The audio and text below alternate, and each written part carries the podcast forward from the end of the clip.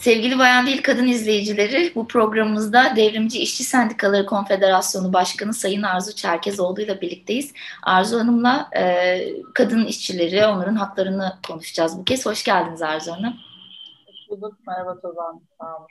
E, Arzu Hanım, şimdi bizim aslında genel verdiğimiz hep böyle konuştuğumuz bir istatistik var. Genelde e, kadın istihdamı Türkiye'de böyle 30'a 70 gibi bir oranla ilerliyor. En son TÜİK'in 2020 raporuna göre de Türkiye'de e, %28.7 kadınlar, e, erkeklerde de %63.1 olarak belirtilmiş e, istihdam oranı. Tabii bu rakamlar tartışılabiliyor. E, biz bunların da hani e, genişletilmiş rakamlar ya da daha e, dar çerçevede de yine e, farklı e, oranlarla karşılaşabiliyoruz. Bu bakımdan aslında bu büyük eşitsizlik e, kadın istihdamı anlamında e, sizce nasıl düzeltilebilir? Bunun temel problemleri nedir? E, bu konuda neler düşünüyorsunuz öncelikle? Öncelikle tabii şunu ifade etmek isterim ki toplumsal yaşamın bütününde e, çok ciddi eşitsizlikler var kadınlar açısından. Yani toplumsal cinsiyet eşitsizliği yaşamın her alanında biz kadınların her gün ama her gün e, yaşadığımız bir gerçeklik. Kuşkusuz hayatın her alanındaki bu eşitsizlikler, adaletsizlikler, bu ayrımcılık çalışma hayatında da kadınlar açısından çok net bir biçimde yaşanıyor ve e, sizin de ifade ettiğiniz gibi kadınların hem iş gücüne hem istihdama katılım açısından baktığımızda yüzde otuzlar düzeyinde seyrettiğini görüyoruz. E, belki birazdan daha ayrıntılı konuşuruz ama pandemi yani COVID-19 pandemisi kadınlar açısından bütün bu eşitsizlikleri daha da fazla derinleştirdi ve şu an aslında kadınların istihdama katılımı COVID-19 etkisi nedeniyle e, hesapladığımızda yine TÜİK'in kendi rakamları üzerinden %25'ler düzeyine gerilemiş durumda. Yani bugün Türkiye'de COVID-19 koşullarında pandeminin devam ettiği ve pandeminin ekonomik ve toplumsal etkilerinin devam ettiği bu süreçte Türkiye'de her dört kadından birisi ancak çalışıyor. Bu e, pandemi öncesinde yüzde otuzlar düzeyindeydi. Yani her üç kadından biri ancak çalışabiliyordu. Bunun nedeni aslında her ne kadar sürekli e, işte kadın istihdama katılımını arttırmak adına çeşitli çalışmalar, projeler, Çalışma Bakanlığı'nın, hükümetlerin e, bir takım projeleri, çalışmaları olsa da kadınların istihdama katılımındaki temel yapısal sorunları ortadan kaldırmadığımız sürece bu yapılan işlerin e, çok da kalıcı bir sonucu olmadığını yıllardır Türkiye'de yaşıyoruz. Yani hep kadınları istihdama katmak, kadınların istihdama katılımını arttırmak adı altında e, öncelikle zihniyetin bir kere değişmesi lazım. Mesela özellikle AKP hükümetleri döneminde bu yöndeki bütün düzenlemeler, bütün yasal düzenlemeler, projeler hepsine baktığımızda daha adından başlayarak aslında zihniyetteki sorunu görüyoruz. Hep kadının aile ve çalışma hayatı, yani aile hayatıyla çalışma hayatını uyumlaştırmak üzerine kurulu bir mantık söz konusu. Yani öncelikle kadının, öncelikle işinin e, annelik, ev işleri, çocuk bakımı, ev işlerinin e, yapılması, yaşlı bakımı varsa evde, ebeveynlerin bakımı başta olmak üzere asıl işinin bu olduğu, bundan arta kalan zamanda işte kadının çalışma hayatına katılması ve tabii çalışma hayatına katıldığında da ne yazık ki erkeklerle eşit koşullarda değil, daha düşük ücretle, daha güvencesiz, daha kısmi zamanlı, yarı zamanlı, daha düşük ücretle, aynı işi yaptığımız erkek arkadaşlarımızdan daha düşük ücretle ve daha olumsuz koşullarda çalışma hayatına katılması öngörülüyor kadınların. Ama tabii tam, temel yapısal sorun çözülmediği için de hem istihdama katılım hem iş gücüne katılım yüzde otuzların üzerine çıkmadı. Yıllardır bütün bu çabalara rağmen pandemiyle birlikte bu daha da geriledi. Tabii buradaki asıl mesele yani toplumsal cinsiyet eşitsizliğinin çalışma hayatındaki karşılığını ortadan kaldırabilmek açısından öncelikle kadınların çalışma hayatına katılımının önündeki engelleri kaldırmak lazım. Yani kadınlar neden çalışmıyor diye bir sürü araştırma var. Hepsinde birinci sırada e, neden çalışmıyorsunuz sorusuna verilen cevap çok ezici oranda yani %90'lar oranında birinci sıradaki gerekçe ev işleri, çocuk bakımı, evdeki yaşların bakımı olarak ifade edilir. Mesela erkeklerin çalışma hayatına katılmasının önünde böyle bir engel yoktur. Hiç erkekler böyle bir maddeyi hiç saymamışlar hiçbir araştırmada.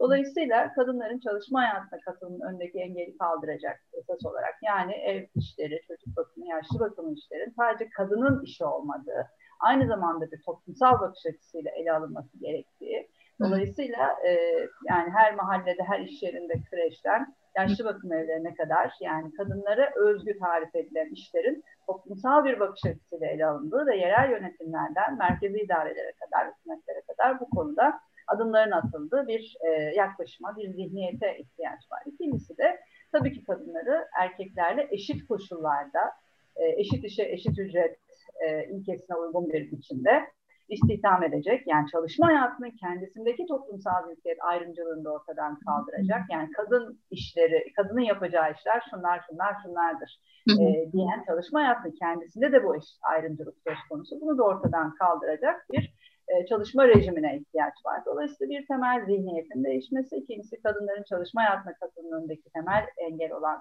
ev işleri, çocuk bakımı, yaşlı bakımı gibi işlerin toplumsallaştırılabilmesi ve kadınların bunlarla birlikte çalışma hayatına katılması sağlanmalı. İkincisi de tabii ki eşit koşullarda erkek kişilerle çalışanlarla eşit koşullarda çalışma hayatına katılması ve çalışma hayatının kendisindeki toplumsal cinsiyet ayrımcılığının ortadan kalkacağı ve kadınların çalışma hayatındaki her türlü işi e, yapabileceği e, ve eşit koşullarda, eşit ücretle yapabileceği bir çalışma rejiminin inşasına ihtiyaç var.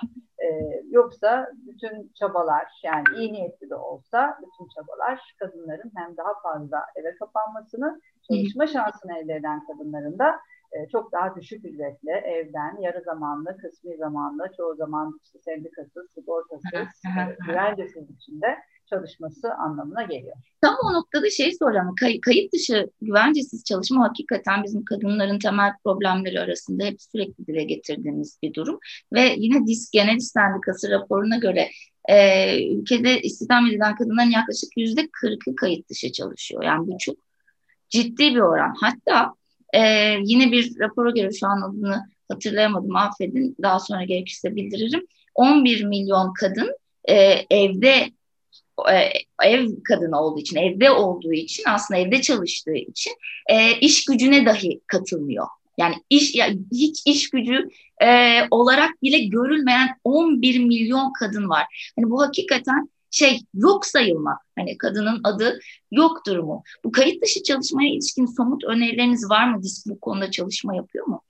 Şimdi öncelikle e, o görünmeyen emek kısmında bir vurgu yapmak isterim. Çok önemli çünkü kadın emeği konuşurken biz biraz daha hani sendikal alandan daha çok işte e, kadın işsizliğini ya da çalışan kadınların işte yaşadığı eşitsizlikleri, ayrımcılıkları konuşuyoruz ama kadın emeğinin kuşkusuz bir de evdeki evet. e, görünmeyen ve hiçbir biçimde ücretlendirilmeyen ve görünmeyen emeğimiz var. Yani kadın emeği dediğimizde bir evet iş yerindeki çalışma hayatındaki kadın emeği var bir de ev içindeki hiçbir şekilde görünmeyen bir emeğimiz var. E, bunun altını çizmek gerekir. Çok doğru bir vurgu yaptınız. E, kayıt dışılık konusunda da zaten Türkiye'de de kayıt dışı çalışma yine çalışma hayatının çok temel yapısal sorunlarından bir tanesi. E, işte %30'lar düzeyinde en iyi ihtimalle işte en iyi olunan İslam'ın arttığı dönemlerde %28'lere kadar çekildi ama şu çok net ki kayıt dışı çalışanların çok önemli bir kısmı kadınlar.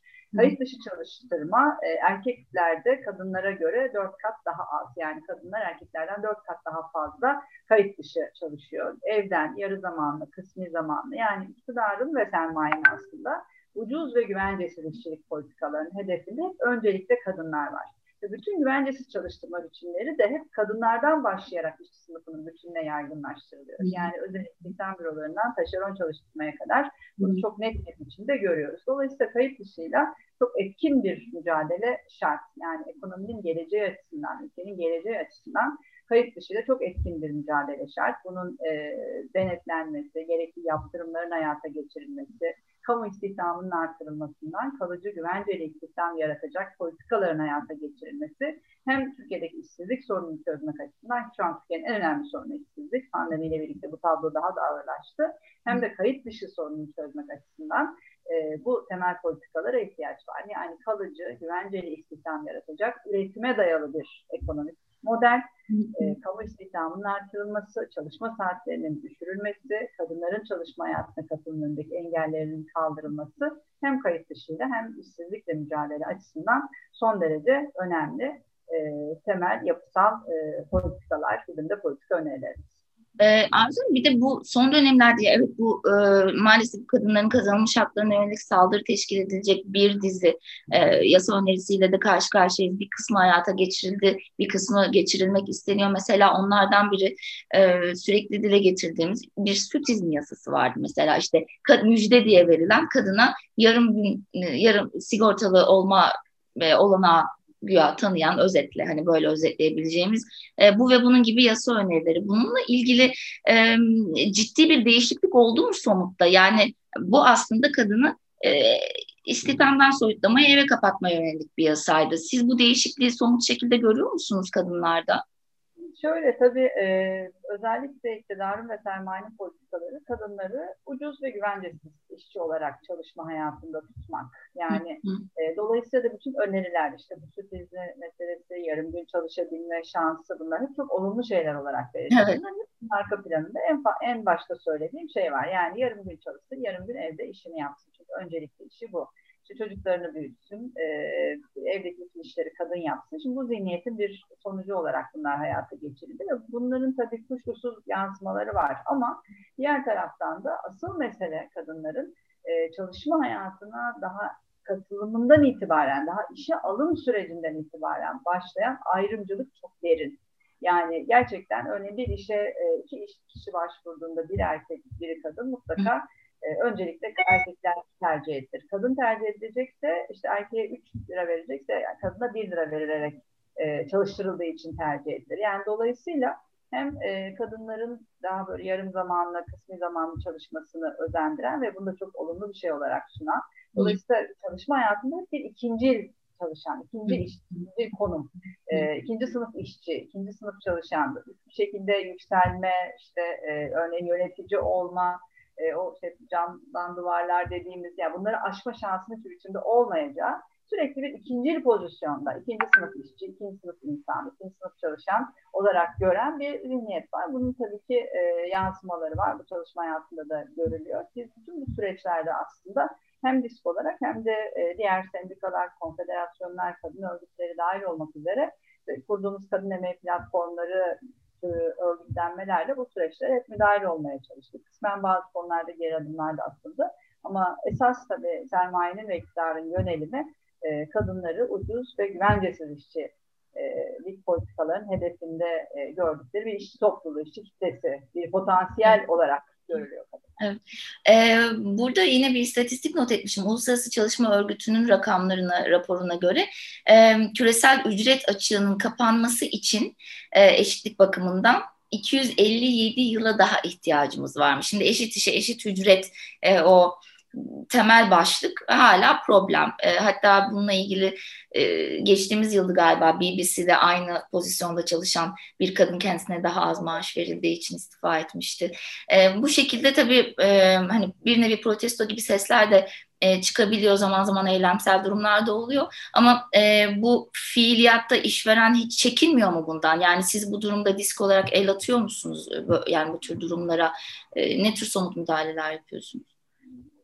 E, bu durum, bu tabii dünyanın sorunu. Yani İLO'nun raporları, İLO'nun e, verdiği rakamlar da bunu gösteriyor. Tabii daha gelişmiş ülkelerde sosyal hakların daha gelişkin olduğu, ayrımcılıkların kısmen daha e, az yaşandığı ülkelerde bu eşitsizlikler daha az. Ama bizim gibi ülkelerde, bizden daha kötü ülkelerde, dünya coğrafyasında hakikaten kadınlar açısından eşitsizlikler ücret eşitsizliği olarak da çok net bir biçimde yaşanıyor. 18 Eylül Uluslararası Eşit Ücret Günü biliyorsunuz. Biz 18 Eylül'de Türkiye açısından da tabloyu ortaya koyan bir rapor hazırlamıştık e, araştırma dairemiz aracılığıyla. Yani 18 Eylül'de bütün dünyada uluslararası eşit ücret günü olduğu için hep e, işte raporlar açılıyor. Belki İLO'nun bu paylaştığımız e, verileri de e, o döneme ait de olabilir ve çok önemli. E, Türkiye'de biz TÜİK ve SGK verileri üzerinden özellikle bu e, eşitsizlik, ücret eşitsizliği Türkiye'de nasıl yaşanıyor diye en son 18 Eylül'de açıkladığımız raporda çok net gördük. Erkekler kadınlardan yüzde 31 daha fazla gelir elde ediyor. Ücretli çalışanlar açısından bu oran yüzde 20'lerin üzerine çıkıyor.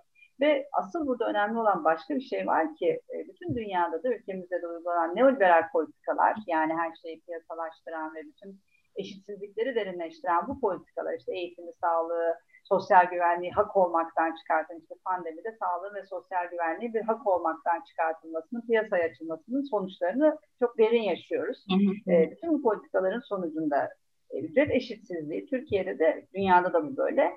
E, son yıllarda daha fazla arttı. Türkiye bir rapor bir rakam söyleyeyim. 2006 yılında e, yüzde 12 olan ücret farkı kadın işçilerle erkek işçiler arasında 2019'da yüzde 20.7'ye yükselmiş. Yani gidişat daha da kötü. Yani bu noktada bir iyiye gidiş yok. Tersine bu neoliberal politikalar, neoliberalizmin mantığı, eşit, tüm eşitsizlikleri derinleştiren bu süreç ücret eşitsizliğini de daha fazla artırıyor ülkemizde de.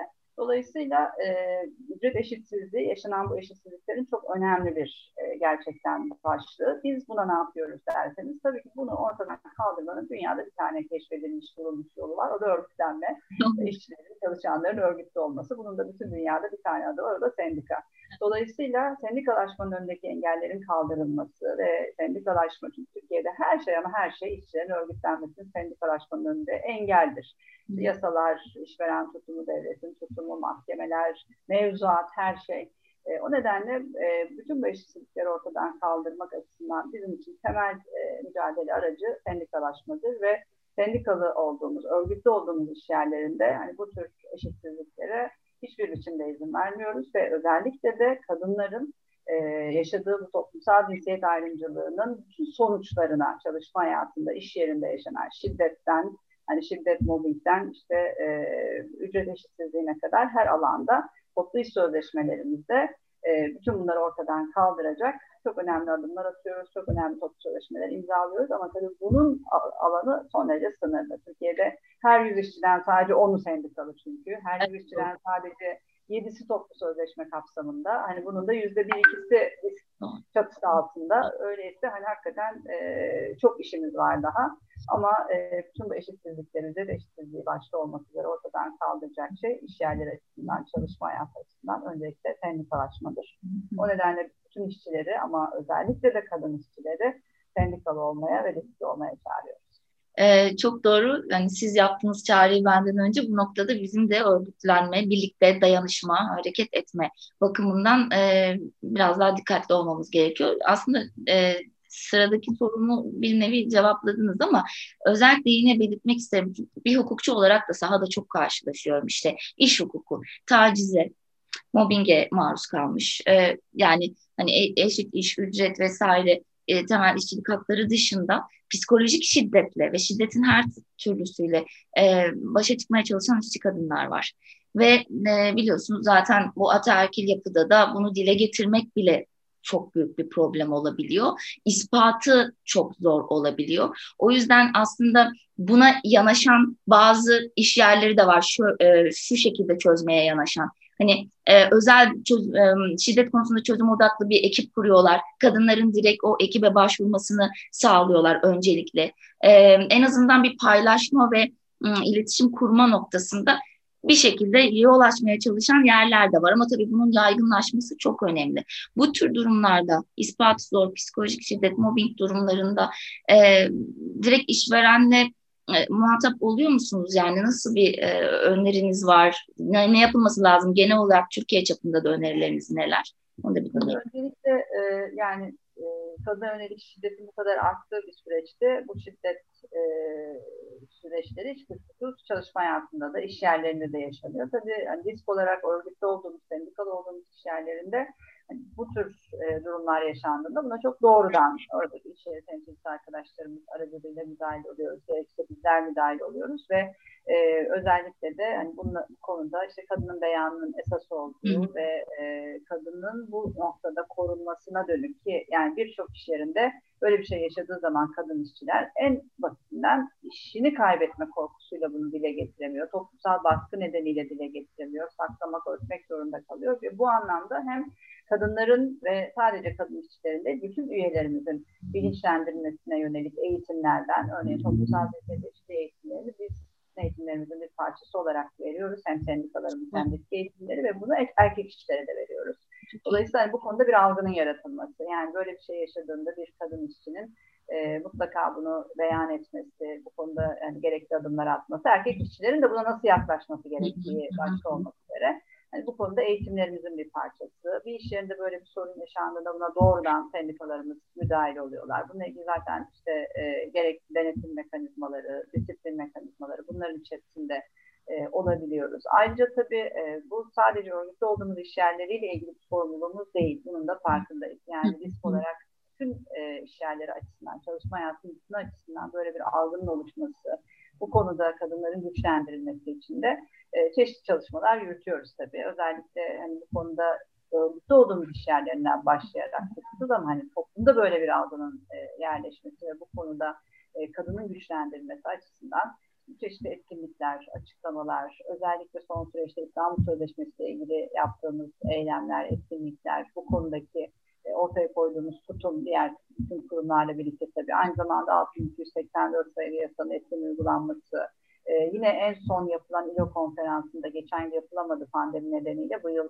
elektronik ortamda yapılacak. En son 2019'da yapılmıştı İLO konferansı ve biz de katılmıştık. Orada en son İLO konferansında İLO'nun 190 sayılı sözleşmesi iş yerinde şiddete karşı e, bir sözleşme kabul edildi. Türkiye'nin bu sözleşmeyi imzalaması ve gereğinin yapılması konusunda çalışmalar yürütüyoruz. Dolayısıyla yani örgütlü olduğumuz yerlerden başlayarak ama tabii çalışma hayatının bütününe dair e, bu konuda özellikle e, kadınların güçlendirilmesi açısından e, bir çalışma yürütüyoruz.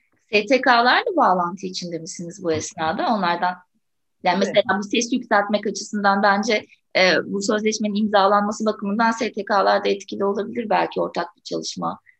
Bu konuda aslında pandemi öncesinde e, 2019'da e, karar altına alındığı için bu sözleşme bir çalışma başlattık. Epey de e, adım attık.